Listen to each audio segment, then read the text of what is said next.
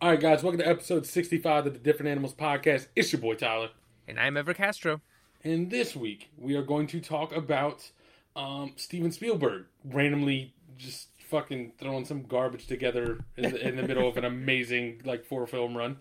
Uh, we're going to talk about uh, a, a fucking pig uh, being nominated for Best Picture, and I somehow had no clue. Um, we'll talk. We'll talk about a game movie, and you know how important it is for for people to have their own creative input on the things that are in.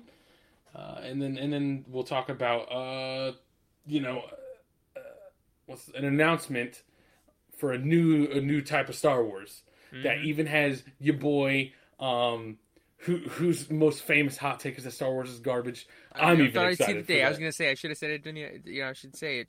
Never thought I'd see the day. yeah, because you said that to me, and I was like, "There's no way," but I'm in. um, you son of a bitch, I'm in. Uh, and then lastly, we'll talk about uh, you know someone's fall from grace uh, from from Heisman winner to to number one jersey seller to being slandered on Twitter with video evidence. Tim Icarus Tebow flew too close to the sun. But first, Uh,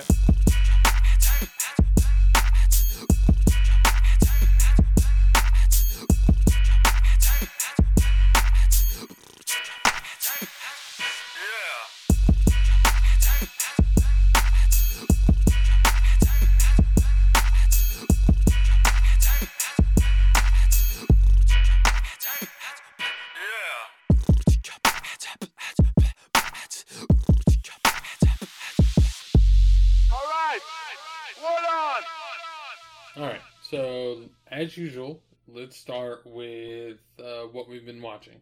yeah. So this And- week. Oh, sorry. Go ahead. What was it? I, I think I'm going to start this one just because uh, mine's uh, kind of lackluster as as per usual, um, which is that I was just I, I- I had a moment where like I had gotten to a point in the game where I was like I'm done with this now. Like I got to a good stopping point, and then I think I just wasn't feeling anything else, or there wasn't a whole lot of time. With, I don't really remember, but either way, I found myself just on Netflix looking for something to watch. Um, and like in my recommended came up a movie that I was like, I've never even fucking heard of this movie. Mhm. Um, and I saw some names in it, and I was like, how have I never heard of this movie? And uh, it is a it's a Steven Spielberg classic um, of Yeah. uh, The Terminal. It's Oh, directed yeah. by Steven Spielberg. Mhm. Um, Tom Hanks. I Tom think, Hanks, uh, Catherine Zeta Catherine Jones. Yeah. I had never heard of it, and it popped up in comedies, and I Uh-huh. feel like that may be the reason I didn't finish it. Is that it did have some funny parts, but it definitely wasn't like it wasn't Like trying to get jokes in, Yeah. and so like I watched like probably over half of it, and then I was just like, I think I'm done, or like I'm just like ready to go to bed or something. It was like no, I'm not really worried about finishing this, and I didn't finish it.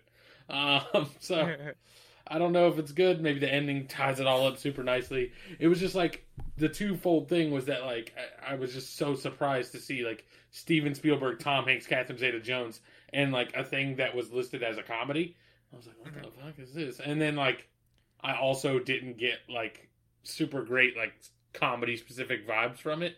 So um, it, it didn't end up really fitting uh, like scratching an itch for me in any sort of way. Mhm. Um, so I didn't end up finishing it. It was decent from what I saw. Um, I feel like having Tom Hanks play like uh, what basically seems like a Middle Easterner, like it seems like an odd choice. yeah. It seemed like it was um. What is it? What is it like the like Yugoslavian, like Eastern European? I- yeah, I- Eastern? European. Okay, yeah, probably. Um, yeah, I remember that movie. I remember watching it as a kid, or you know, right when it came out. I think it's from 2004, so like Yeah. teenager years. And so I remember watching it, and it, like you know, it was like Spielberg movie, and I was like, I mean, it was fine. Like it was just like a like a like a simple, just really nice drama. I like the like the main you know conceit of the movie, or like the main plot of the movie, like the, you know, a guy who comes in on a flight to JFK, and then while he's in the air, his country dissolves, so he's not a you know a citizen of any country anymore, and so then Right. he's just stuck in the terminal. and he like and, and because he has no country, the U.S. has no like immigration laws to enact on him. like, Yeah. like he's they can't grant him amnesty. They can't like he's just like stuck in the terminal. Yeah, I feel And- like it's like would work better as like a like a short film or like a half hour drama of like some sort of like life lesson movie, right? Like just because I, I do think that is like the idea, like the the the the like the, the concept is I think pretty interesting. I was like, whoa, that's kind of cool. He's still get it because he's like you know it, it's like. While he was in the air, it like he became a citizen of no country, and like you could say something about that, but then like to stretch it out for two hours, you just go like, "Oh, okay." Well, Oh. that and I, it's weird, and, and maybe it's because I stopped where I stopped, Mhm. but like, I thought they were going to do more with like him being stuck in the terminal. Like, I understand that sounds stupid because literally the whole movie, at least from what I saw, he was stuck in the terminal. But like, I feel like at a certain point, very early on, he's like not even trying to get out anymore. You know what I mean? Like, like Yeah. I just was expecting more, or like, I don't know, like it suddenly just becomes a thing where like. The best way to explain it is it turns into like randomly like a stereotypical like RPG experience where like he's doing like menial tasks for other people, mm-hmm. and like like he's talking to Zoe Saldana as like some janitor like wants him to talk to her, and he's doing it to get food, but then like there's no like well, I need to get food because I need to do this and like blah blah blah. It's just like, well, I just live in this terminal now. Like it, it seems like at some point he just resigns to like this is where I live, and it's like there's no more like cat and mouse between him and like Stanley Tucci, who every time it does come into play is super great. Like I Yeah. love every scene with both of them where he's like trying to get him to leave. He like walks out. He's like, for five minutes, the guards are gonna be gone. Like this is when you need to go and then he walks away. The the guards switch, but then Stanley Tucci is watching him on one of the cameras to make sure he leaves. Yeah. Tom Hanks realizes the camera's watching him and thinks it's a trick, so he stays because he thinks he's gonna get like tackled the moment he walks out the door. So like that like cat and mouse is super fun, and I wish they would have explored more with it. Like even when it flips the other way, and Stanley Tucci wants him to leave and he won't. Like I, like the, there's no like Stanley Tucci wants him to leave, and then like nothing happens to make him leave. He's just like, I want him gone, and then we just get like Tom Hanks and the guy, like the janitor guy, like trying to get him with Zoe Saldana. You know what I mean? Like, like Right, it's just like, where's like the imminent? I, I don't know. I just like I would have wished that would have played on more, and maybe that's not even the point of the film by the time you get to the end, but like that was the interesting part to me. Like that's what hooked me to watch the movie, and then like largely it's like a thing between him and Catherine Zeta Jones and like him helping a couple other people out. You know what I mean? Like it, Right, right. it suddenly doesn't become about like him being stuck in a terminal anymore. It's like about like life. It's like um, like a guy who comes into a town and changes everybody's life. That kind of. right. It all yeah, almost like a Hallmark movie, and, and like, it- that's terrible because it's Steven Spielberg, but like the same kind of thing where it's like like it's a much more tight can see and like or unique. You know what I mean? Where it's like Yeah. this is something new, as opposed to Hallmark movies where it's like just like. Oh wow! Guy walks into town right as Christmas swings around. Like you know what I mean? Like it's and not that. Everything, right? But it is kind of like you said that same like oh look what look what one man can do. You know what I mean? Yeah. Like it's like ah, it's not really why I came here. Yeah, and it's so bizarre that that like uh, that sort of in the in the grand scheme of things that um Spielberg made this when he did because this is like 2004. So he he um he made this and this is sandwiched in between um Catch Me If You Can and Minority Report and War of the Worlds and Munich. And three of those are like borderline classics. And then I've never seen Catch Me If You Can, and I've always wanted to. yeah, so that that's one where you go, oh, Tom Hanks, where you know Steven Spielberg, what's going on here? And you go, holy shit, like this lives up to the hype. Like this is like Right. A fucking classic. So it's it's just interesting. You go, he go, he goes, classic, classic, The Terminal, pretty good, and then classic, and you go, uh, that's just kind of like like a weird, just like swing and the miss, right? Like, Right. Yeah. It's such an like. I just. Hmm.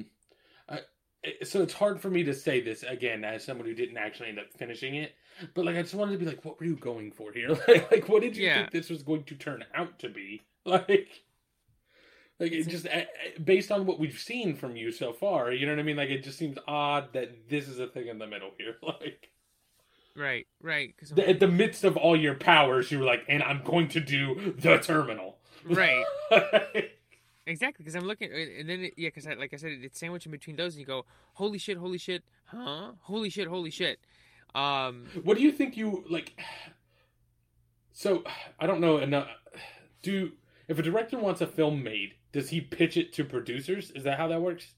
I mean, usually it, it depends on like, like what kind of. It depends on who, like what who it is. Like if it's just a regular director, like a somebody who's trying to make it or who's like low level, they'll either write it or they work with a writer, and then maybe they find a producer or they have an idea and they go to a writer and they're like, please, you know, make this movie, or like they're a hired gun where somebody comes to them and goes, hey, make this movie, and the director goes, okay, if I make this one, it does well, I can sort of have my own push and pull later.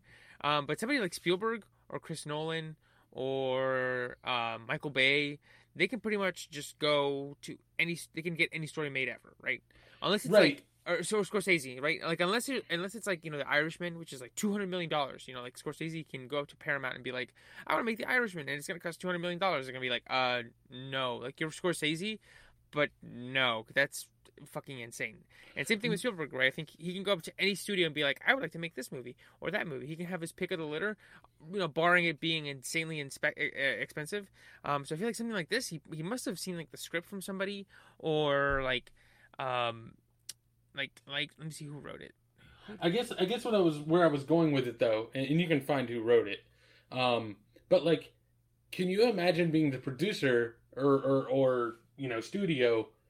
They're like Steven Spielberg wants to pitch this movie, and you're like, holy shit, let's go! And then he's like, he he tells you about the terminal, and you're like, I guess. Yeah, I guess, like, You said it's Like- cost like fifty mil. I mean, sure. You like look, you like look down. You're like, you're just weighing your options, right? You're like, this doesn't. Well, I, and I could be wrong. They could have thought it sounded amazing, but like in my head, it's like this doesn't sound great. But it's Steven Spielberg, so like, I feel like I have to trust him. So I guess we'll make it. and Yeah, then this is what you exactly, get. And then like. The people that bankrolled this like see the next two films and the past two films is like fuck like it got me I'm the I'm the only one that didn't make out like a Uh, on this. and, and, and, like you know, you, you know, the, I feel like Minority Report and War of the Worlds out of those five are the ones that are like, of course, you know, big budget, aliens, sci-fi, you know, time cr- uh, cop shit, right? Right Uh, Munich is like a uh, um, biography type thing, right? Um, but I feel like you probably were expecting something like Catch Me If You Can, where he, it's like, oh, it's the story of a guy who used to take people's identities, like, and he made it like a flashy caper, and it made a bunch of money, and it was really, really good. So you go, maybe that's what the terminal will be, you know, like he'll he'll make it into his own, to whatever it is. But it, it then, like, I feel like there's not much more there than like guy who's stuck at the airport, and he's gonna make you know life the best he can while there, you know. Yeah. Yeah, it's just such a like yeah, it's such a weird like thing for Steven Spielberg to just like pop out with. It, it, like doesn't really seem to fit him. Like it's just it's all Yeah. so weird. Yeah, I feel, and I also feel like you know, look, looking back at it, you kind of go, it's like somebody was like, you know, like when you're at the airport, you know, you see all these people, but like, who are they really? And you're just like on the move, right? Like I feel like somebody was like thinking like that way, but at a certain point they didn't put enough into it. Like I think, um, like one of the best places in the world you can be, I think, or one of the like coolest places you can be is like right at the welcoming gate after security when you see Mhm. people coming in, and then you see like you just like a, a dad coming in, his kids are waiting, or like a grandpa waiting for his grandsons and stuff. Like it's awesome being there, and they must have seen that and been like, "Wow, there's so much emotion there, so much like raw connection that there must be some movie that can be made in a, in like an airport, right? Because it- you know it's where people say hello and goodbye, and it's that sort of like link that there's like a, lot of emotion in, and they must have said there's got to be something there, and so then they were like, well, let's make a movie about it, but then like there's not really much there other than like it's neat seeing people. right. Yeah, Right? exactly. Yeah. Um but anyways, uh yeah, that's that's where I laid it. I tried to watch the terminal and just uh it was not what I thought it was going to be, and so I, I did not Yeah. finish it. I know people shit on it, but I like I said when and also I haven't watched it since I was a teenager. Um, but people are like, "Oh God, it's awful! It's god awful." Um, I remember thinking it was fine, but I yeah, I didn't. I didn't think it was terrible in any sense of way. Like, I said, I think the main turnoff for me was that just like I- I don't. I, I, I really. It was labeled as a comedy, and, and I guess I should have immediately been like, "Huh?" When it was comedy and Steven Spielberg, I should have been like, "Hmm," uh, but like I didn't, and uh, I just like watched it. It just wasn't wasn't really what I was looking for. But like even when I, if anything, the fact that I was trying to watch a comedy got something where there weren't many jokes and still stuck around for probably like an hour, fifteen minutes is Mhm. like probably some level of like endorsement. I guess Right. you know what I mean. Like I mean, he like, can fall in. Yeah, This isn't even what I came here for, but uh, you know, I sat through a lot of it. yeah. Um, so I feel like he can just roll out of bed and make like a, you know, okay movie, right? Like right, like he can do it in his sleep at this point. Um, I think uh, you know speak, uh, that around that time is it's so interesting because then he does these and then I don't think there's really after he does those five movies there's not really like a through line after he makes those. But in around that time, it's like what people consider his 9/11 trilogy, which is uh, Minority Report, um, War of the Worlds, and uh, Munich which are all sort of tangentially like 9/11, war of the uh, you know war on terror kind of reaction type thing. Yeah, I could, yeah. Um, I never thought about it that way, but you're right. and uh, Munich especially is fucking awesome. It's so good. It's like if you want to see one where you're like, oh yeah, this Spielberg guy, what does he got? You know, he's, he's you know, does he still have like his muscle, like his filmmaking muscle? Like what is he? You know, he made like Saving Private Ryan however many years ago. If you watch Munich, you're like, holy shit! Like this is a guy who like when he's on, he'll like make a great movie. Um, Yeah. So if you get a chance to watch that one, but um, yeah. Oh, Bridge of Spies. I could do a cool episode about Spielberg, like Bridge of Spies from like five or six years ago, the one with Tom Hanks. Do you remember that one? Where it was I, like, I do um, not. Oh, that one was fucking awesome too. So good. Anyway, So wait, so is, is Spielberg is uh, let's see, is Tom Hanks to Spielberg what like fucking DiCaprio is to uh fucking Scorsese? like all Pretty his much, movies? yeah, later in his like career, Tom Hanks just keeps showing up. Like, anytime out, yeah, from Saving Private Ryan on, I mean, they've made what is that? Four movies together, and three of them are really, really, really good. And people, you know, well, people like, you know, I think Bridge of, I love Bridge of Spies. I think it, I could consider it a classic, but I know people, not everybody thinks that way. But that's like four movies. It's you know, Saving Private Ryan, um, Catch Me If You Can, The Terminal, and Bridge of Spies. And Mhm. out of those four, three of those would have been any other movie filmmaker's best movie ever. So. Yeah. Um. Oh shit! Bridge of Spies was written by the Coen brothers. Um. so Yes. yeah. Oh, and you can totally tell. It's like very dryly funny. It's like every line. I don't know. It, it it's it looks like a stuffy drama, but like courtroom drama. But there's like a lot of um, sort of like underlying energy there. Um, and then I think Mark Rylance, who's the guy that they think is a spy, he won Best Supporting Actor for that one. Okay. It's, yeah, for what it's worth, though, I just I see a picture of the movie poster and it looks like a stuffy drama. yeah. No it's it's very very good. I remember I, I i went to see that one um i think it was like one october night and it was i had just moved to raleigh and so i remember i went to see it by myself and i was like around that, that's why like when i would used to just go watch movies by myself and i would be like well you know it's nominated for oscars or you know it's spielberg let me go see it.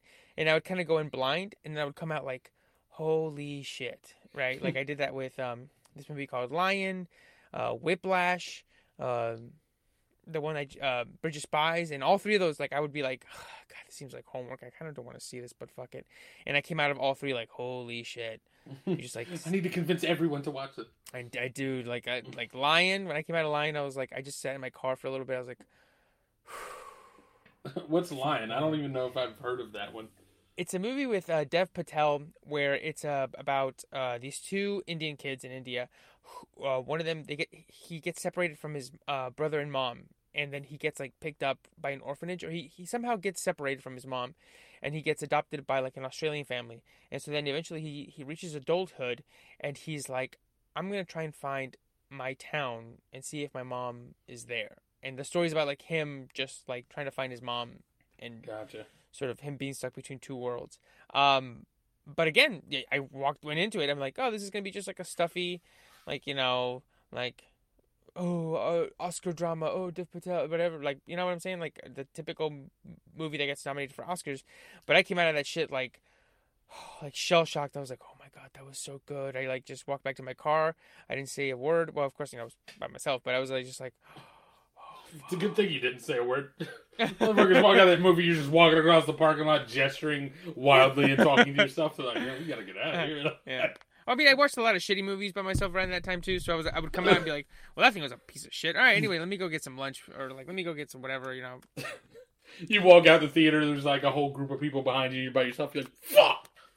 I, I wasted my money on that movie. That thing was terrible. Oh god, yeah. So um, but yeah, the terminal it wasn't bad. It's just not what I was expecting. Um, Mm. so that's that's where I'm, I'm landing on that. Um, so what uh what have you been watching? Yeah, so I have uh, two movies that I watched this week. Um, one is an older one. One's a no, one's a new one. One's an older one that I watched. I'll do the rewatch one real easily, just or real quickly, just because um, I just wanted to put it on people's radar, just in case it hasn't already been. Yeah. So real quick, we I, I saw this and I was like, this must be a different thing than the thing I'm thinking of, but it's not, is it? No, it's, It's- a pig movie. A So I movie. watched, yeah, I watched Babe this week. Um, already watched it, and the reason this came up is because somebody tweeted out something about Babe, about like it came out 20 years ago or 21 years ago or something, and I sent it to Sydney, and I was like, hey, look, this is one that I think is is that I've you know over the years I, I've I've come to really appreciate and um, really consider something of a classic. And so she was like, "Oh, I'd never seen it." So I was like, "Oh, well then let's watch it." And so because it's on HBO Max, you know, it's an hour and a half, we can go right through it. And basically, what I told her was that this is a movie kind of like Chicken Run, where as a kid I would watch it all the time, just because I was like, "Hey, it's you know, talking animals, you know, it's claymate, you know, the, the other one is claymation, but this one's like talking animals. It's cute, right? Like it's got like a happy ending or whatever." And you just watched it just because it was like a kids movie. Mhm. but it's a movie where like over the years I look back on it and I've rewatched it throughout the years and been like this isn't just like a good movie. This is like a classic. This is like a 5 out of 5 masterpiece in terms of like a perfect movie. Like this is one of those that, that's like a perfect movie. And rewatching it with her I was like holy shit that's totally right. It is fucking tight as a drum. Like it is perfect everything is like just works in perfect clockwork and you know its themes are great its characters are great um and then something i didn't notice before was that the whole movie well, well first of all have you seen it do you remember you've seen it right like in like as a kid Forever, forever ago. Like I don't. The way you said you continued to rewatch it, I feel like I watched it once and never watched it again. Okay yeah because i well i think i watched it like in you know elementary school because i think they played it like during when we were in school and then like in middle school i watched it because my brother watched it like basically i watched it every time that there's like a small child around and then i think a couple years ago i watched it with my niece so like uh this was the first time where I was like, let me watch it like as an adult. Let me put on Babe, right? Right. Um, and so what I love is that you know the movie's basically saying like the the early on the characters go, well, you know, things aren't just the way they are. Just this is the way things are. Is is is it this way? And if you try to change it, like you will be broken into following things this way. And the whole movie's about saying no. You got to reject that. You got to embrace modernity. You got to move into the future. You got to change the way your way of thinking. And then something so interesting that I, that I never noticed before is that halfway through the movie, um, the farm owners, their kids come over for Christmas, hmm and one of them gives them a fax machine. And I remember that scene because they go, "Oh, haha, fax machine! Like that's so high, such high tech, you know, future stuff. We, we don't really do that. We're just like old farmers." And um, the the I never noticed before, but later on in the movie, that that they use that machine a bunch of times to like sign up for the sheepdog contest. They they get like phone calls and stuff, and like the movie doesn't point out like goes like, "Hey, look, they're using the machine." It just they just like do it right. hmm And so I love that because it's basically saying like the the the sheep dogs let Babe become a sheep pig, but then Mhm. they are also moving into the future with like a fax machine, right? Like the whole basically the whole movie's like you got to keep moving forward, you got to keep evolving, you got to change how you think because if you do it things the other way, you're just stuck. Right. Um, but the movie doesn't hammer it over the head; it just makes it very subtle, very nice, um, and very um, just kind of weaves it in really well. Um, but yeah, I would say you know when your kid's old enough, like rewatch it with them, and you'll see it has this like su- like super fucking awesome like magical realism thing to it, and you know it's like I said, it's an hour and a half, so it'll fly right by. Um, but yeah, the Babe, like I kind of want to rewatch Chicken Run now because I was like, those are the two that I hold in very high regard. That you know, growing up, you're like, it's just like a, you know, it's a kids movie, like, eh, Like, eh, Right. like you know, like it, put it on so the kids will shut up. It's it's cute. Like the kid, the parents will will um what's it called? Will they'll um they'll withstand it, right? Like it's not Right. it's not bombarding their brains. Right. So real quick, uh, I don't, I don't know if you looked it up, but if you had to guess a Rotten Tomato score for Babe, what do you think it's at? Ninety four. Yeah, ninety-seven. That's Jesus. so fucking high. I would have never guessed that. Oscars, Holy shit! yeah, including wow. Best Picture, Best Director, Best Screenplay, and it won Best Visual Effects. Babe was up for Best Picture.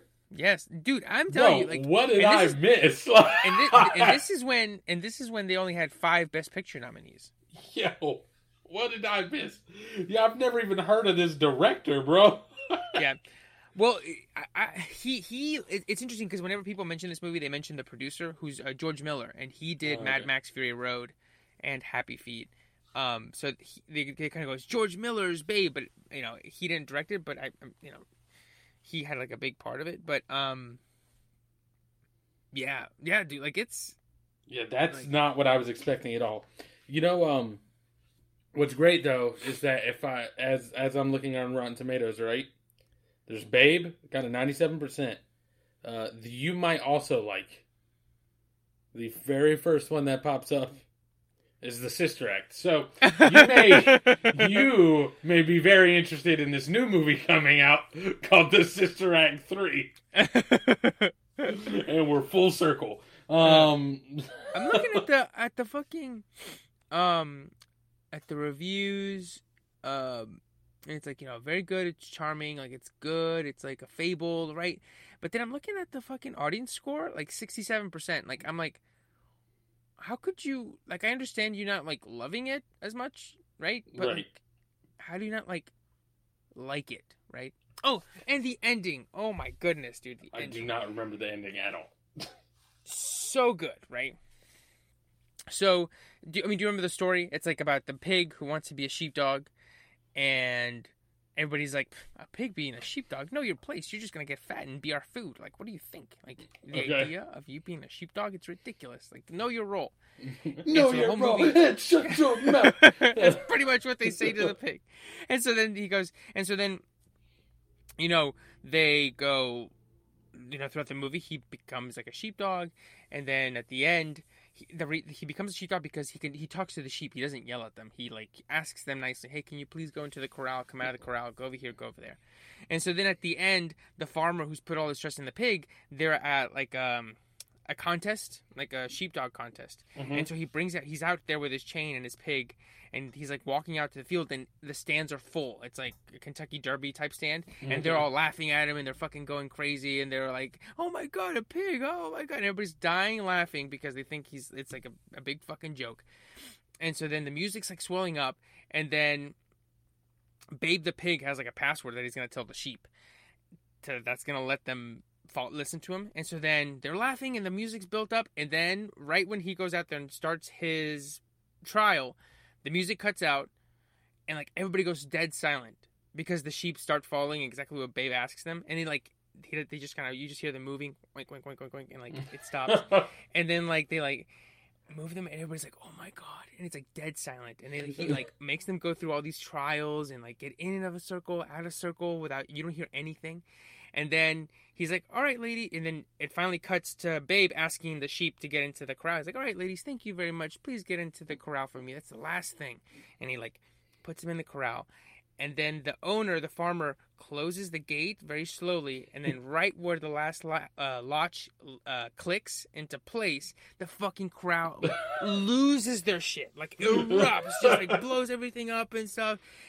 Uh, I'll send like a buzzer beater three. like a buzzer beater three, dude. And everybody's like going nuts, and then the judges give him all the hundreds, and Babe wins, and then like the the, the you know the, everybody's losing their shit, and the, the it's like a cloudy day, and then like a little bit of the sun opens up, and it like puts a spotlight on them, you know, like that kind of classic, like Right. oh shit, like the sky's opening up on them, and then Babe looks up at the farmer, and the farmer looks down at him, and uh, he goes, you know, that'll do, pig, that'll do, and then like that's like the movie. Ah, right? that's what that's from. yeah. And I've known ends. that line. I've used that line. I had no idea that's what Mhm. it was from. That'll do, pig. Because the whole thing is that the farmer is like very soft. He, he's very um reserved. He doesn't talk a lot, right? He doesn't say a lot. He's not emotive a lot. And so at the end, he just cracks a very small, slight smile, and he, the narrator's like, in that moment, the, the man knew exactly what to say, and he looks down at Babe and he goes, "That'll do, pig. That'll do." That's amazing. Fucking Babe, ninety-seven percent. So good. Best Picture nominee. I had no idea. Like, So good. I'll, I'll send you the scene. Like it's only like three or four minutes because it's like the last bit, and then the movie literally ends right there. right? Um, but so that's Babe. Okay. Watch it. It's on HBO Max. If you ha- if you haven't seen it, watch it. If you have seen it, and you're like like the pig movie, rewatch it. I am telling you, it is a fucking excellent movie. Um, and so that's Babe. And then real quickly, the other one I saw was Free Guy, the one with Ryan Reynolds Yep. about the guy who's stuck in the video game. I thought, Um, based on the trailers I'd seen, that Mhm. this was gonna be garbage. And and it, I'm happy to report, it wasn't. It's actually Right. pretty good. That's It's- it's- everything I've heard is that it's great. Uh, my Yeah. reaction to this being good is the same reaction I just had to Babe being in a Best Picture nominee. like the same level of disbelief. I was like, "What?" Well, that I mean that's a good thing though, right? Because Yeah, you know it's better sure. than being like, I was told this movie was great and it's a piece of shit. Right? yeah. 100%. Um, But it, it it's um I mean it's not like Babe level. I mean it's not amazing. it, it's not even like um, did, um I'm trying to think. It, it it's like a weird mixture of a, a mixture of a bunch of stuff. Or and I don't I don't think on purpose. I think my brain just picked up on it and was like, "Hey, this is like this or like that." It's like sort of like time loopy mixed with like the Matrix, mixed with like Truman Show, mixed with like her, the one where the guy falls in love with the computer, mixed with like um Ready Player One sort of stuff. So it, it feels like a bunch of stuff kind of put together. Mhm. Um, so you know, it's about a guy who doesn't realize he's like an NPC, and then he one day he's like, "Whoa, I'm I'm like a real person," like, or he goes like, "Oh shit, like I'm in a video game," and it's about like him trying to fall in love with like one of the real like world players. right. Um, and from there, you know, it, it's inventive in what it does and how it like navigates that like fake world. Um, it's got some clever little surprises that, in the moment, I was like, "Oh shit! Like that's so interesting. That's so clever." But then looking back, I'm like, "Eh, that's- "That was a little bit pandery. Like, what was that doing there? Like, that's not really like video game related." okay. Um, but it's it's a great time, and I was listening to a podcast today with- uh, where somebody was like, like it's funny, it is funny, but I don't think I laughed once, like in terms of like a ha ha, ha oh my gosh, I was just like a lot of like oh that's clever, like oh that's that's really interesting, like yeah. like just kind of like chuckling, right? So it it's funny, um, it's romantic, it's surprising. I I think you could do a lot worse in terms of a movie about video games with Ryan Reynolds. I think you could Yeah. do way worse. Yeah. That could Um, definitely. Like I said, I thought it was going to be garbage. Yeah. So like, but and the thing is, it's so interesting because I feel like he, ever since Deadpool, he has been very hands on in terms of how he like his movies he makes. Right. Like he, I think he like writes them or he like helps write them, and he's he's pretty much like um like The Rock, where he's like a big influence in making the movie. Right. Whereas I feel like ten or fifteen years ago, you go, oh, Ryan Reynolds is in this weird video game movie, and it's like shitty. right. Um, I think him having a lot of input ever since Deadpool came out has allowed him to make like pretty good movies recently. Yeah, I feel like the I feel like the Deadpool thing was probably a giant change for him, and just that, um, like you said, like he put in a lot of input on that movie, and then it turned out super well. And so Mhm. I feel like now it's like one of those things where like you know people come to Ryan Reynolds like, hey, we'd like to be in this movie, and he's like. That's a cool movie. Here's what I want to do with it, and then it becomes like a collaborative thing.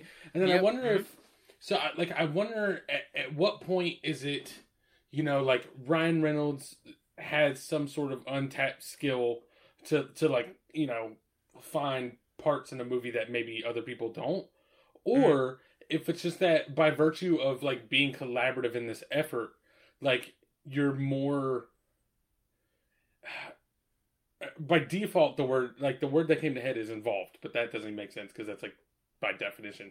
But like you because you are collaborating in it you're more um in touch with the material. You know what i mean? Yeah. where it's like I, now my performance is better because i've you know the put- story like inside out, right? You were right. there i put the, the story inside out and like there's no question to the motivations because i helped put this together with the motivations of the character. You know what i mean? Right, right, exactly. And I feel like, um, like I said, The Rock does stuff like this. Except, I feel like this hurts The Rock because Yes. then he never does like when was the last time you did you watched a Rock movie that you were like, whoa, like that's like a different type of role, right? Like, no, The Rock is The Rock, and ev- so the same way that Yeah. Will Smith to me always kind of seems like Will Smith playing a character, like. Like like Will Smith as Deadshot was just Will Smith as Deadshot, right? Like you, Right, like, right. He wasn't playing Deadshot; he was Will Smith doing Deadshot. Um, like that's what you get from The Rock, right? You get like, uh, you get The Rock playing Hobbs or whatever. You know what I mean? Like, a jungle, a jungle skipper, or you get like a video game character, right? It's always like this giant, or like a a gorilla exhibit handler man, right? Like, right. It's just like I get it. right, right. you you could interchange like the Rock's dialogue from any of his movies. Like you Yes, just like yeah. pick and pop Exactly. in different spots. It's just him saying some like WWE one liner basically. right. Like- he's like, you know, hey, look, I'm a big guy, I'm a nice guy, but if you don't, if you don't, if you're not nice to me, you're gonna can of whoop ass, right? You know what I'm saying? Like, Candy ass. yeah, whoop your candy ass, right? Like, like I'm a tough guy, and I'll punch you really hard, you know, because you're a little nerd man. You know, it's like okay, like you know, you're the same character. I think the last movie that that The Rock wasn't like The Rock in was Pain and Gain. You know, the one where they play those when him and Mark Wahlberg. I've never seen that, bodybuilders. but it like I feel like that was I feel like I remember there being like a weird um I feel like that movie was like negatively in the zeitgeist and I don't remember like why. Like it kind of seems stupid and like but like I don't know. I feel like I remember th- like it wasn't just that it was bad. People were like like super aggressive about it in either direction. I remember thinking Mhm. like what is going on with this movie? Yeah, so I really liked it because it, it's kind of like the Wolf of Wall Street thing, where it's like two and a half hours of like people being terrible, but there's like an indictment of like that's how people are.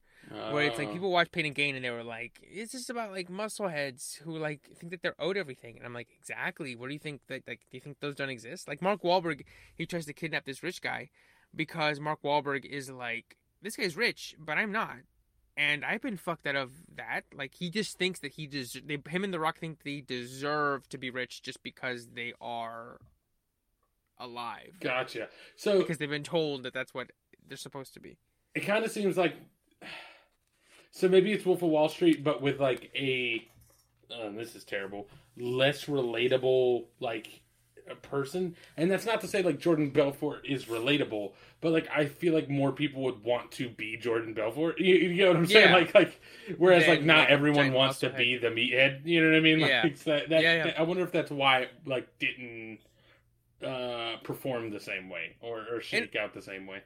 Yeah, and, and then also you know Scorsese is just you know better than Michael Bay. Like Right, I, I, like, I like yeah. Michael Bay. I think well, I I think Michael Bay used to be really really really good, and I think he, is like Vin Diesel, Mhm. where um people try to imitate him, but it they can never duplicate it in any way. Right. Like like you can imitate it and be like, it's like a light. Like we're trying to do Vin Diesel lights. Like no, no, no, no, no. Anytime they try to re- recreate it, it just comes out like a cheap imitation because only there's only one Michael Bay, there's only one Vin Diesel.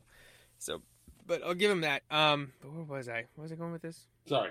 Um. Pain and Gain. Oh, Pain and Gain, right? The the, uh, the Rock. Oh yeah. Yep. Okay. He was, you know. So this is something where I think, you know, I like that he's involved. I think you know it certainly helped, and and I was telling Sydney yesterday because I went to see it with her that Ryan Reynolds tweeted out like a picture of him on set, and he's like, you know, thank you all for those who came to see our little movie. You know, we'll hopefully get a sequel, and you know, thank you for supporting us. And he's like on set. You see- It's like pictures of him on set with like a script in his hand and stuff. So he's like, I told Sydney, I was like, look, he's like involved, involved, like right. Like, he didn't just Right. go, hey Ryan Reynolds, come show up, and he didn't show up on set and was like, all right, what are my lines? Oh wow, I'm a real person, and then go back to his trailer, right? Mhm. Like it seemed like he was like involved. Earnest. Like there's a certain Yeah. level of earnestness of like. It, it- like he doesn't just want there to be a sequel for him to get his next payday, right? He's decided Right, that right. this is something he wants to commit time to, and so he hopes there's a sequel. Right, exactly, exactly. Which is always cool. I, I think Tom Hardy is is like this um with the Venom movies where he's Yeah. like I think um was it here that I mentioned last week that he's like he wrote he he gets a story credit for the next Venom movie, but he didn't actually write anything. He just like him and the writer like just sat down for a long time and just spitballed the story and basically did, broke the story together. But he didn't actually write it. Like you know, Oh.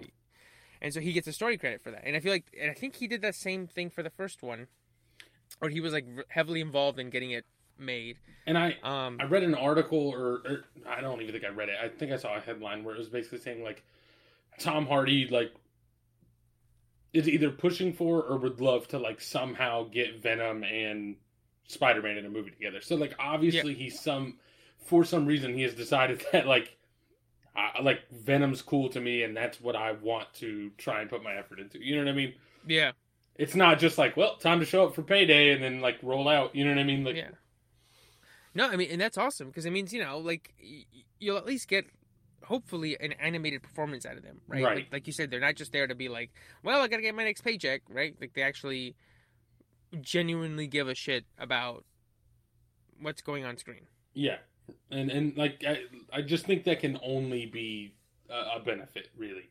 Well, right, right. Well, I, we literally just gave the example of how it's not a benefit for The Rock, but like, Oh, true, true. Well, and well, the thing is, so like, the, but the thing is, those rock movies, like, I don't think any of them are bad. They're just not very. There's no risk there, like, right? There's no like, Right. Whoa, like this movie stuck with me because it was out there, right? But they're all like the both Jumanji movies, Rampage, um, the one I mentioned a couple weeks ago, Jungle Book, uh, Jungle Cruise. They're all like good movies. I think the only one that I watched that I was like, wow, the thing was a piece of fucking shit was uh, Skyscraper. I was about to say it's skyscraper, right? yeah, skyscraper. That thing fucking sucked, dude. that, that thing was just bright, like dark and gray, and like it took place at night. And like the only thing that there is is that is that he doesn't have a leg, um, or he's missing one of his legs, right. and he like tries to do like the jump. Remember, he tries to like jump across a crane. Yeah, Like that's all. The, that's like the hook of the movie, and like everything before his ass, everything after his ass. It just ugh. yeah, Don't watch skyscraper. I think it's a fucking shit. yeah. That's that's pretty rough. Um, but yeah, so yeah, a, a free guy. You could do a lot worse this summer. It's just like a nice breezy summer movie. It's inoffensive. Like you could take your girlfriend on the first day. You can take your fiance. You can take your mom, your dad. Like they don't have to know video games inside and out. Um, they can just like know like a basic idea of like what like a you know you get online and you play a video game kind of like Grand Theft Auto kind of game Right. right. you can take your kids you can take whoever like it, it's super accessible it's just a good solid fun time um you know sure there's nitpicks but it's like you know like dude like what are you asking for right like you know right. like you're watching Ryan Reynolds Free Guy, like uh, Right, this exactly. is what you're getting. yeah exactly um, Um, and so yeah so yeah that's what uh, those are the ones I've been watching All right. Uh, the last thing I want to touch on, uh, it's nothing to watch, hadn't even come out yet, but you sent me a trailer for some anime Star Wars. That shit was so fucking hype looking. I don't even like Star Wars, and I was like, Uh. All right, I'm hooked. Like, I'm watching this. I don't give a shit. Like, I'm probably, I'm not going to watch any of the other ones because I saw a tweet that said none of these are canon. And I was like, good. That means I don't have to watch all this other garbage. I'm just watch these bangers.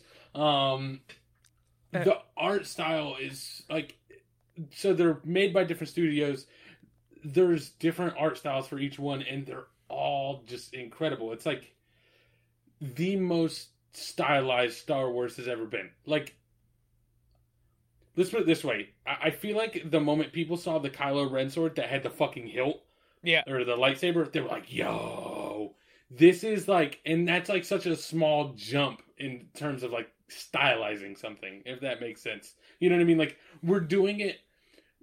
There's no, I, I haven't watched. I could be wrong, but there's no like legitimate reason why we had to have a hilt on this lightsaber. You know what I mean? Like right we just did it because it looks cooler and like they took that star they took star wars and were like we're just gonna do it because it looks cool and like just extrapolated that out to the grandest scale like that fucking umbrella do you know what i'm talking about oh yeah yeah Mm-hmm. and he like spins that yeah. shit took me down i was like all right i'm in And dude, and the thing is, so like, um, when I watched it, I was like, this is what I wanted when Disney bought Star Wars.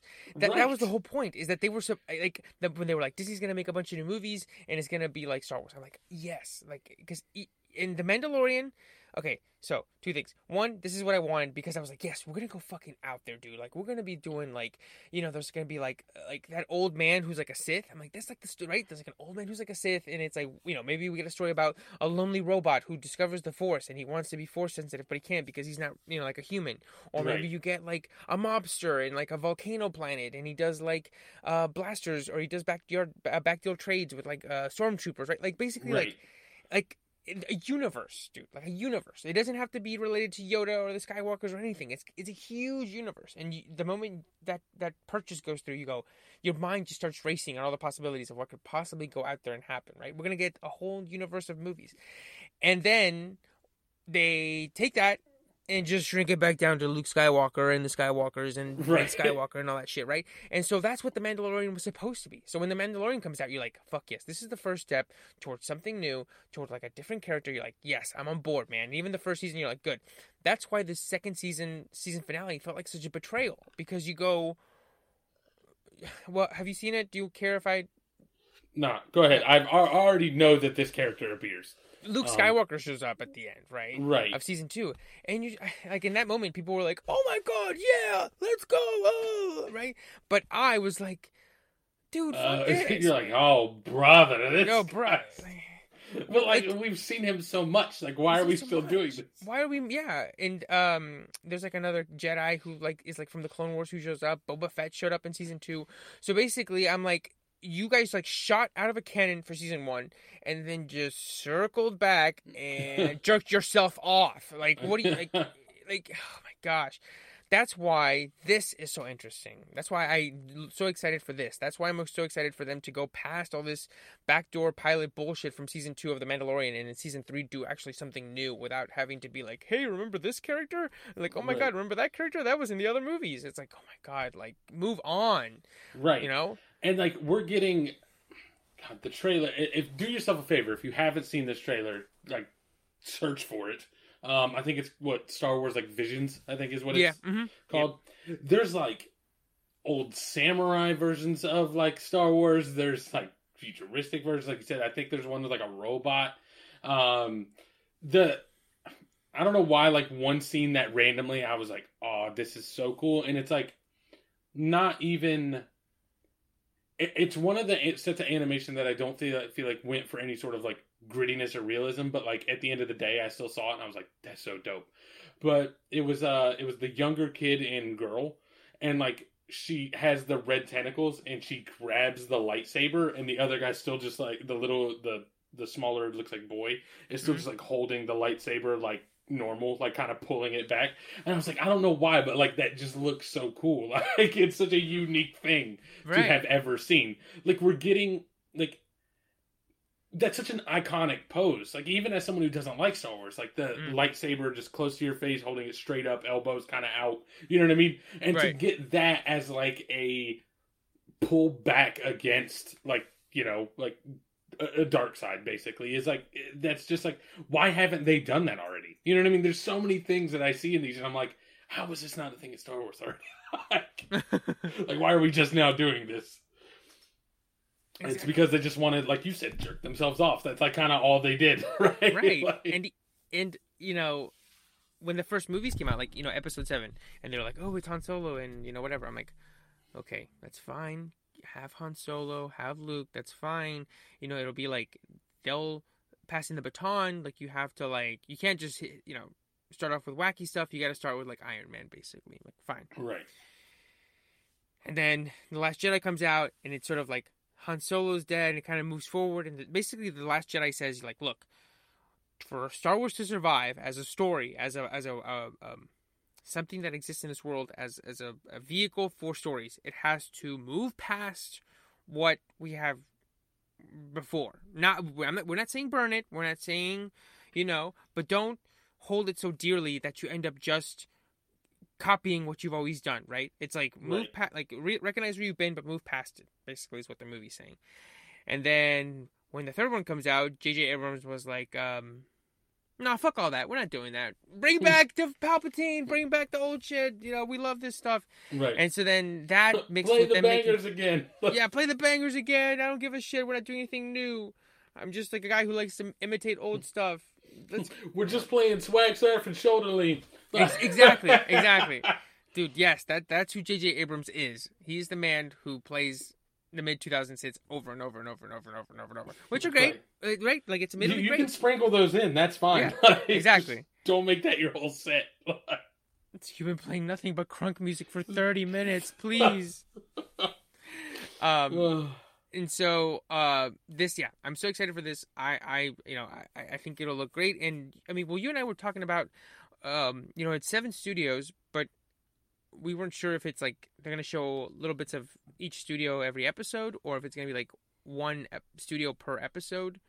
Um, right, and it's it, and it seems like vastly different characters in all the Yeah. clips. So Mhm. like, is it is each of these stories going to be told in like one hour episode, or like, is each story getting like two or three episodes, or are Right. they doing like movie length episodes for each story? Like, because the one thing I will be hurt is if it's like thirty to forty five minute. Uh, uh, well, I won't be hurt, but like if it's thirty to forty five minutes and they try and like do this like crazy story, but then just like speed through it because that's all they have is thirty or forty five minutes. I'm Yeah. gonna be like kind of like oh like Right, like I wish. I, I I want more of this than the actual Star Wars. Like, and um no I, I know what you mean and i think you know you were t- talking about um pencil costs right like yeah, pencil have to- mileage or whatever, and like how you have to how like a normal anime studio has to choose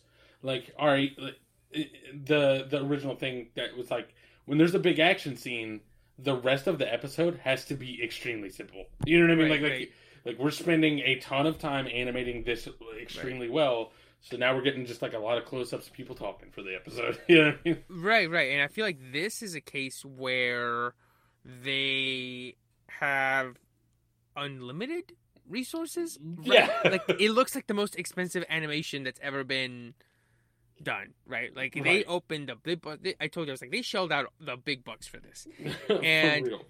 this is the kind of stuff that I wish somebody like I mean this is the kind of the kind of budget that Invincible needs, right right? Like yeah I'm hoping that this is the kind of budget they get for seasons 2 and 3 of Invincible, but like if you look at this trailer you're like that trailer probably cost as much as like a whole episode or mm. maybe like a whole season of Invincible. for real. it's it's so just incredible looking, all of it, and uh, I'm just super. I posted it in a chat with like four or five other people that watch anime, and I was like, "This shit is so dope," and like, not not. This is gonna make it sound like I'm trying to say this is a popular opinion. It's not, but like two or three people in that chat of like five or six people were like. I don't even like Star Wars, but this shit looks amazing. And so, like, I wonder Mhm. how many people they're gonna pull in. You know what I mean? Like, like, Yeah. for what it's worth, I mean, like, Star Wars is a huge brand, and I feel like you know it's probably. If I had to guess, I can't come up with another IP that probably has a more established fan base. Can you? Do you think there's Um, any other IP where I, like I think right now I, I think the only one that comes close is probably um Marvel. Yeah, Marvel. Avengers, okay. like MCU, like like Marvel Studios, I should say. Like that's like the closest that it's like. Yeah, that that's true. It, Marvel might have it beat also, like, but but Marvel also has the added benefit of like not. I don't know how to explain this. It's like not just one IP. Like they they've somehow like they've performed this giant magic trick of to say like we can do like completely different stories with completely different characters, but because everyone knows they tie in, like everyone watches, right? Like Right, right. Star Wars doesn't really have that. You know what I mean? No. Like you're here for the Star Wars movie, and you know the Mandalorian. I guess is kind of how they're starting to maybe do that. But like, as far as just having like all I have, it'd be if Marvel only had Iron Man movies. Like yes. I don't think that it has necessarily that same sort of leverage, right? Like I think Right. part of what makes Marvel work is that there's like a million different kinds and they all come together. Whereas like it's just a straight line for Star Wars, but Right. And it's definitely we'll- top three at the very least. Like Yeah. if they were Wait. still making Harry Potter movies, that might be close. Um, but like it, it's still just Star Wars, Yeah. and so I- I just wonder, despite how big that established fan base already is, like does something like this pull in even more people? I, I, I would think so, and, and what what Star Wars needs more than anything is just like a guy like Kevin Feige, like somebody who's like, you can have all these different things, but ultimately Big it'll come back, big yeah, you it'll come back to like the brand, right? Like you, you can stretch out, you can do your anime, but then you know just like right now they're doing the What If series, right? Which also Right. looks super expensive. They're doing that, it does, and, it and then they're so doing like the anime, but then you can also bring it back and be like, we're doing the Avengers and we're doing you know like TV shows, and I feel like that's what Star Wars needs right now. I mean, I- and I think it, it probably does have that in um like uh, Dave Filoni and uh, Jon Favreau, but um I think it does, I, and I think it, it pulls people in. I think you know if somebody who watches anime, if you go, hey, look, like the Mandalorian is like sort of like a live live action gunslinger one, and for the most part, it's very very good, and, and I do enjoy it a lot. And there's some really really great stuff there maybe it'll like they'll give it a chance. They'll be like, well, you know, all you need to do is just watch, you know, like one season or two seasons, and you get it. It's just like a lone rider with a lone gunman with like a baby that he has to take care of, right? And then from there, maybe people will be like, well, let me check out, you know, like the old movies, you know. So I, I do think this is like, you know, a good gateway drug for somebody who maybe doesn't enjoy like regular, typical Star Wars stuff. Maybe they'll get, you know, more interested after watching the anime series. Right, and uh, you know, I I wonder if even to a certain degree that's what really kind of like screwed the the the most recent trilogy, which is that like. So so seven was J.J. Abrams, nine was J.J. Abrams, and, and Mhm. eight was Rian Johnson, right? Yep. Okay, so like I, I don't think I don't think that trilogy worked for anybody. Like there were people who loved where Rian Johnson went to it, and there were people who hated where Rian Johnson went to it. Mm. But the the people that loved where Rian Johnson went hated the last one, and the people that hated where Rian Johnson went loved the last one. So either way, it seems like there's not a single person that views that trilogy and thinks it's like coherent, right? Yeah. They're Yeah. like seven was great, eight was trash, nine was great, or like seven was okay, eight was phenomenal, and nine was trash. And so like no one's really like happy with the full thing. Right. And yeah. so like Yep. and for what it's worth, like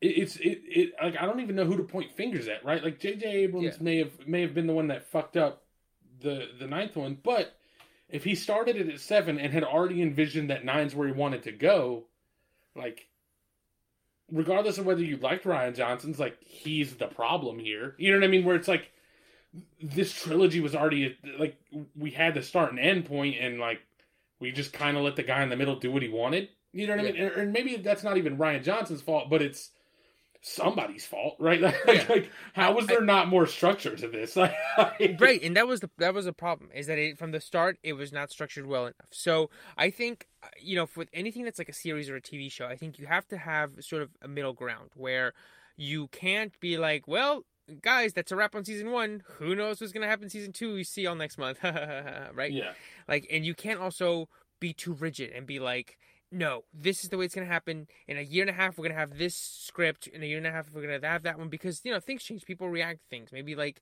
a certain character isn't as loved as they had hoped right? Like um you know i always think about breaking bad whenever i use it you know wherever i talk about this where they had a very like sort of nebulous sort of foggy idea of where they were going to go but they were never like putting down the tracks as they were going but they also weren't like all right we're going to build the tracks we're going to build the cities and then we're going to put down the train. They just sort of you know put it down as they went along but with a focus as the you know as, as things sort of you know came together right. um, and I feel like J.J. Abrams did none of that. He basically did like the seventh movie and was like, "All right, you guys be good, have luck, have have fun, have you know, good luck."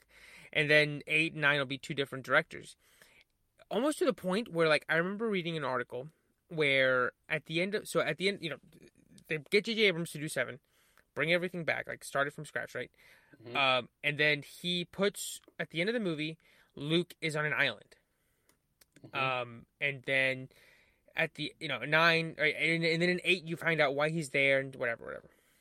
And I remember reading an article or listening to Rian Johnson give an interview, and he goes, "So my first, you know, the first thing I had to do with my script is sort of figure out, you know."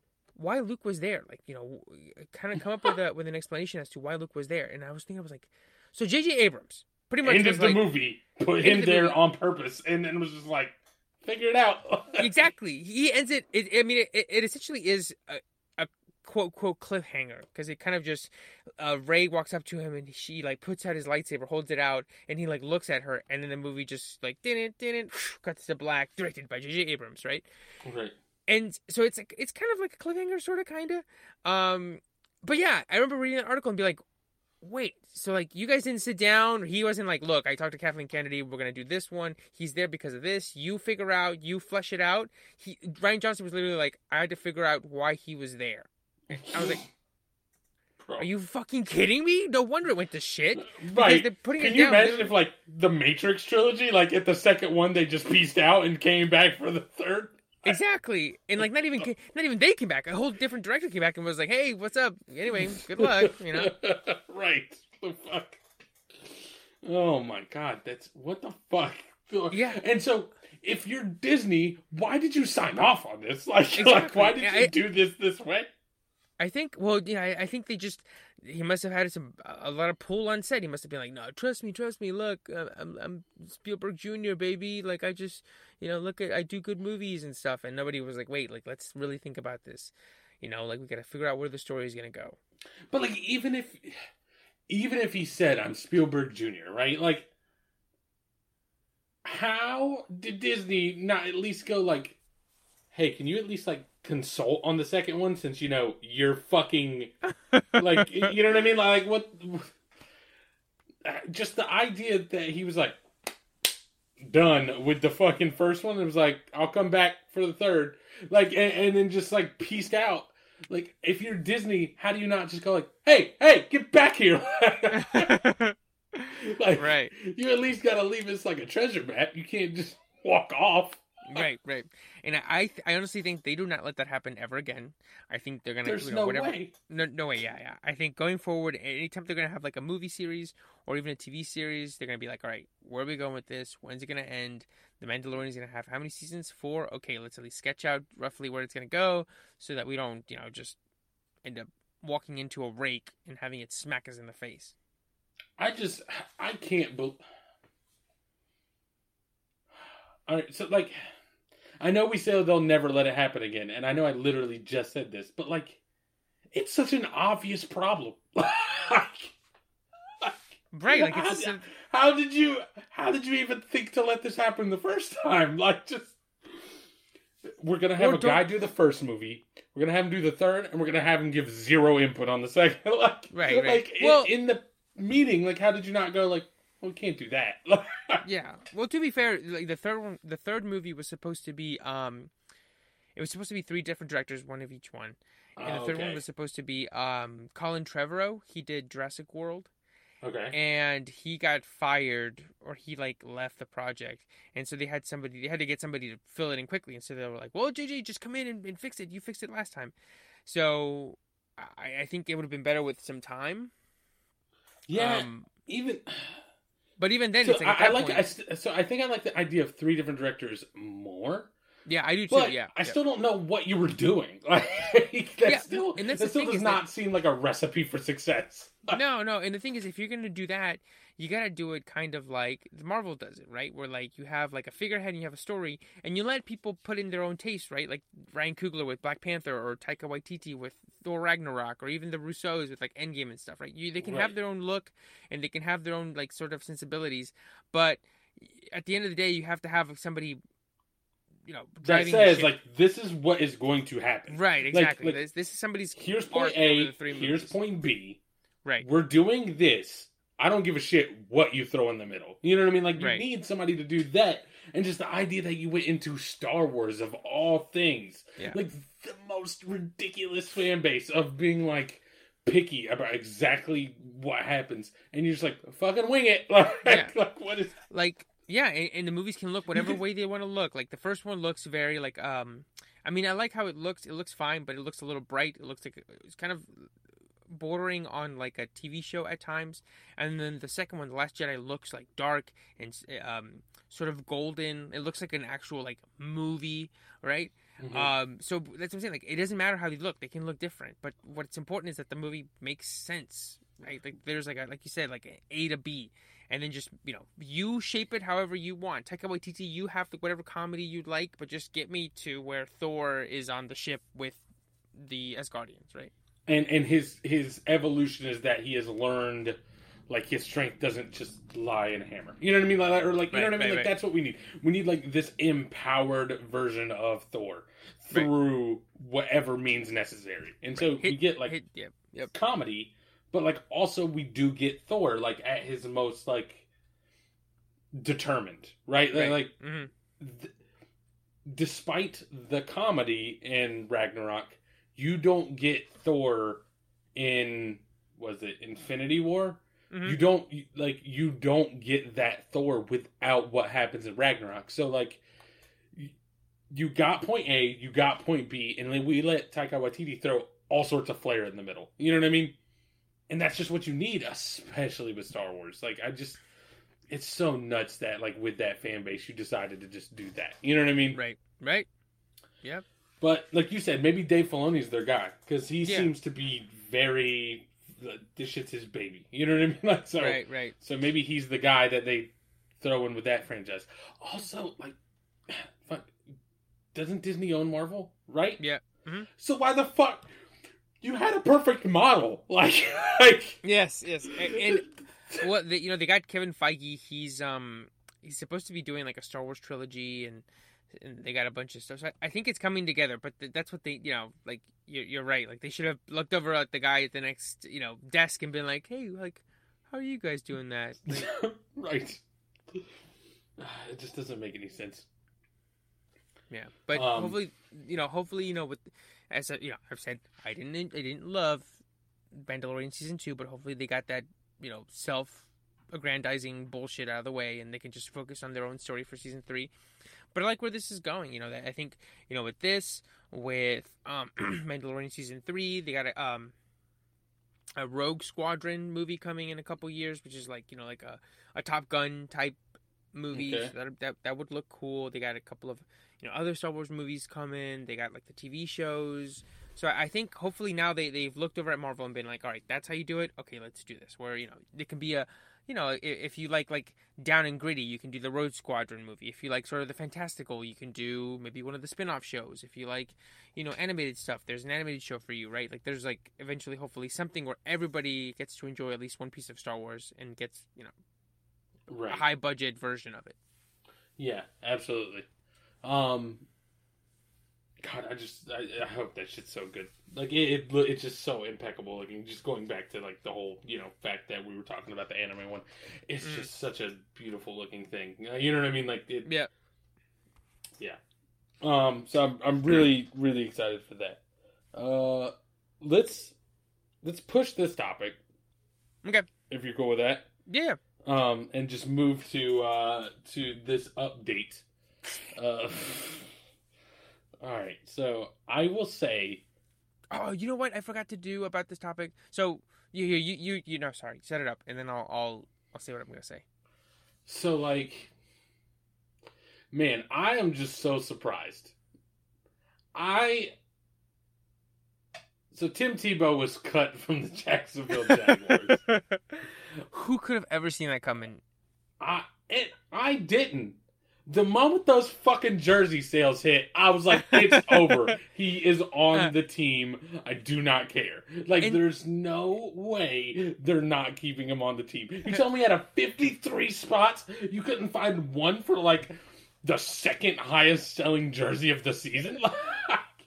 and and that's what I was gonna say is that um I meant to I I I, I should have listened to our episode to see if either of us even mentioned when he would be cut um or if he would be cut at all. I I don't think if we did or didn't. I need I meant to go back.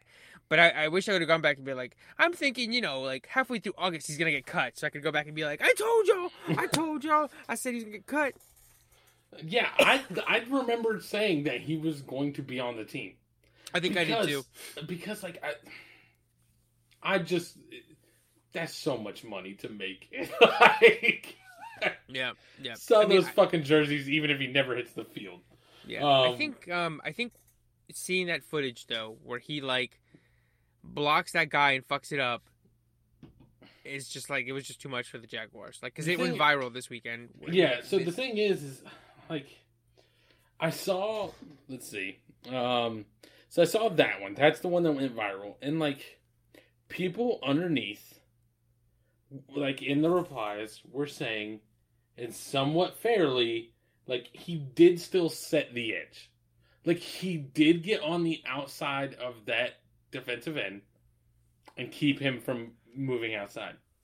The thing is, is that there's a still a certain level of just expected skill. Like, like, like, like, yes, you did your job this one time, but one, you barely fucking did it, and two, the very next thing you did after you did it was like hit your own offensive lineman in the chest with your helmet.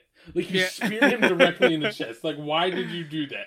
Like he he fucked up that block. It still worked out. But the thing is, he knew he fucked it up, so he was like, "I gotta go put a body on someone," and then just fucking speared his offensive lineman in the chest. And I just don't know why that happened.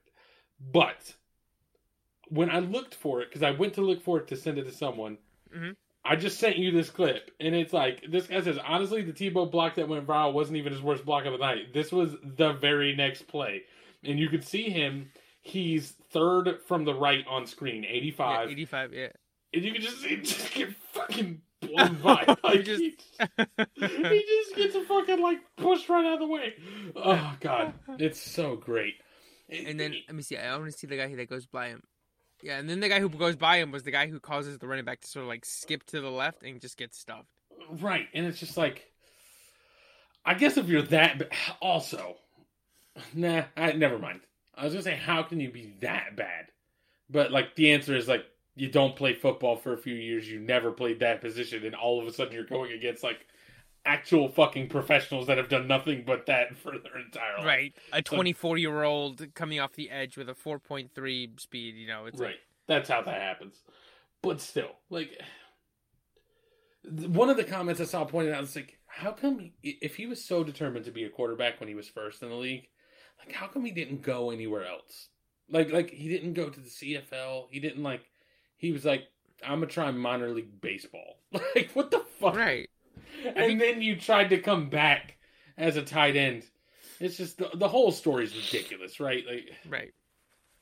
and then and then now you look foolish. Uh, like now, any sort of goodwill that that you got from being like like quote unquote working your way to the minor leagues and the, the MLB, like you you tried to shortcut to the NFL and you looked like a fucking goofball doing it. So like. I just that's such a that that clip is so awful. Like like both clips.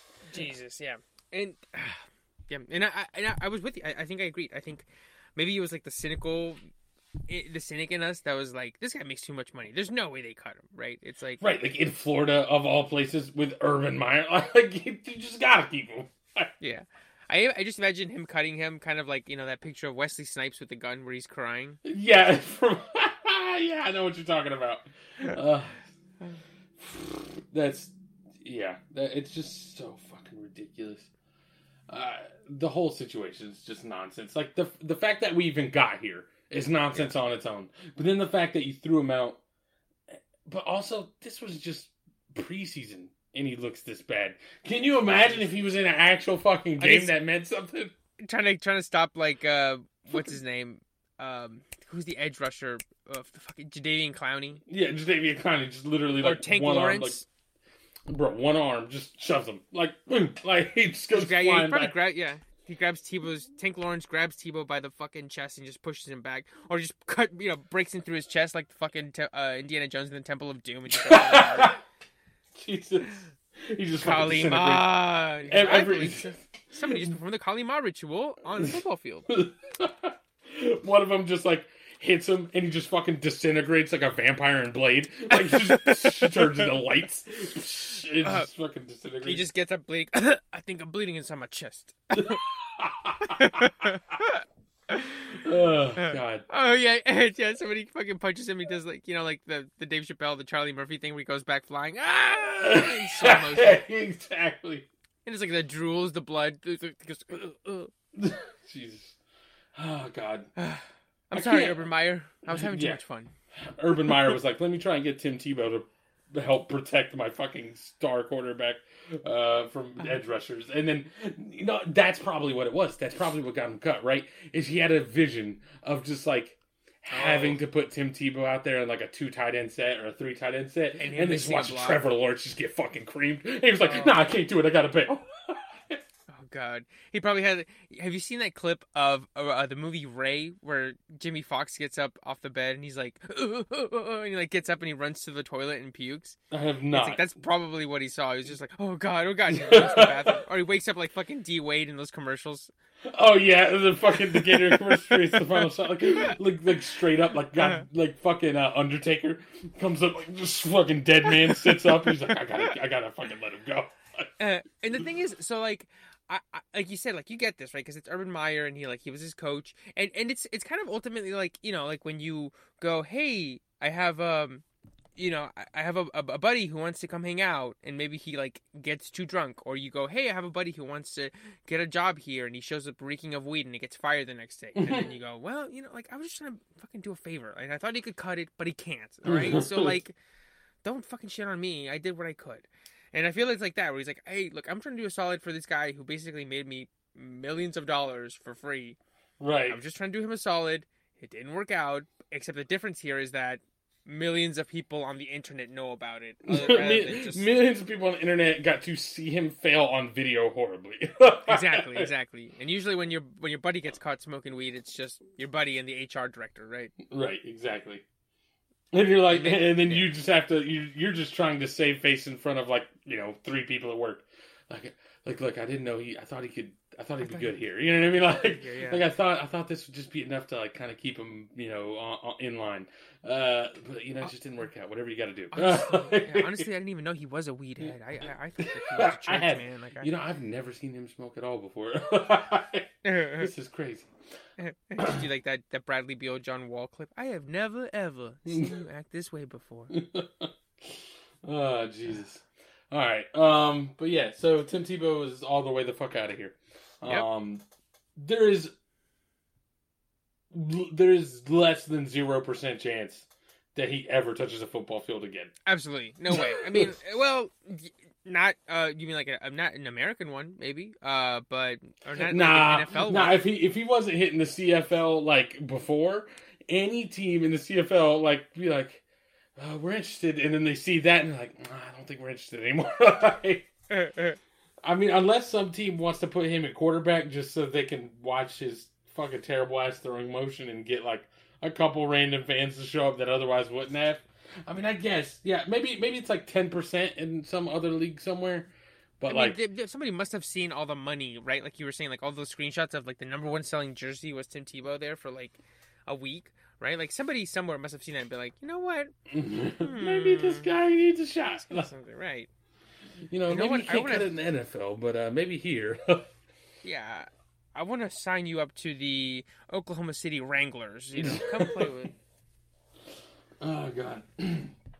they don't even wear fuck. They don't even sell you like uh, jerseys. It's just like jeans with his name on the ass.